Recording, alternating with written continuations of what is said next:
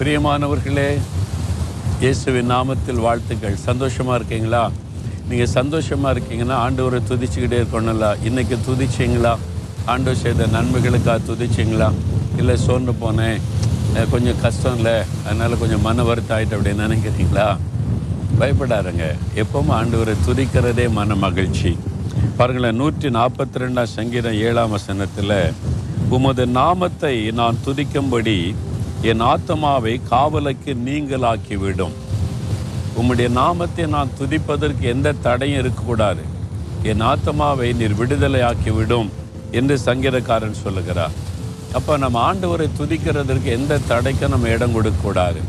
நம்முடைய ஆத்மாவில் முழு விடுதலை இருந்தால் தான் ஆண்டவரை துதிக்க முடியும். அப்போ நீங்கள் சொல்லணும் என்னை விடுதலை ஆக்கிருங்க.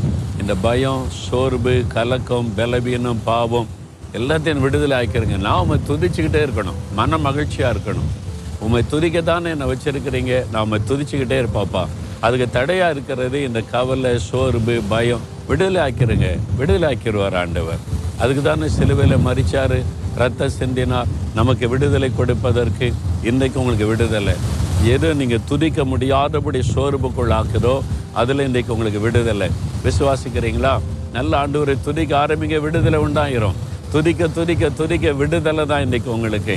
தகப்பனை எல்லா நன்மைகளுக்காக ஸ்தோத்திரம். என் மீது வைத்திருக்கிற அன்பிற்காக ஸ்தோத்திரம். நான் எப்பொழுதும் துதித்து கொண்டே இருக்கணும். அதுக்கு தடையாக இருக்கிற கவலை சோர்வு பயம் பாரம் எல்லாவற்றையும் எனக்கு விடுதலை இயேசுவின் நாமத்தில் உண்டாகட்டும். விடுதலை கொடுத்த இயேசுவுக்கு ஸ்தோத்திரம். நான் நீ துதித்து மகிழ்ந்து கொண்டே இருப்பேன் அப்பா. உங்களுக்கு நன்றி செலுத்துகிறேன். இயேசுவின் நாமத்தில் துதித்து ஜெபிக்கிறேன் பிதாவே. ஆமேன் ஆமேன்.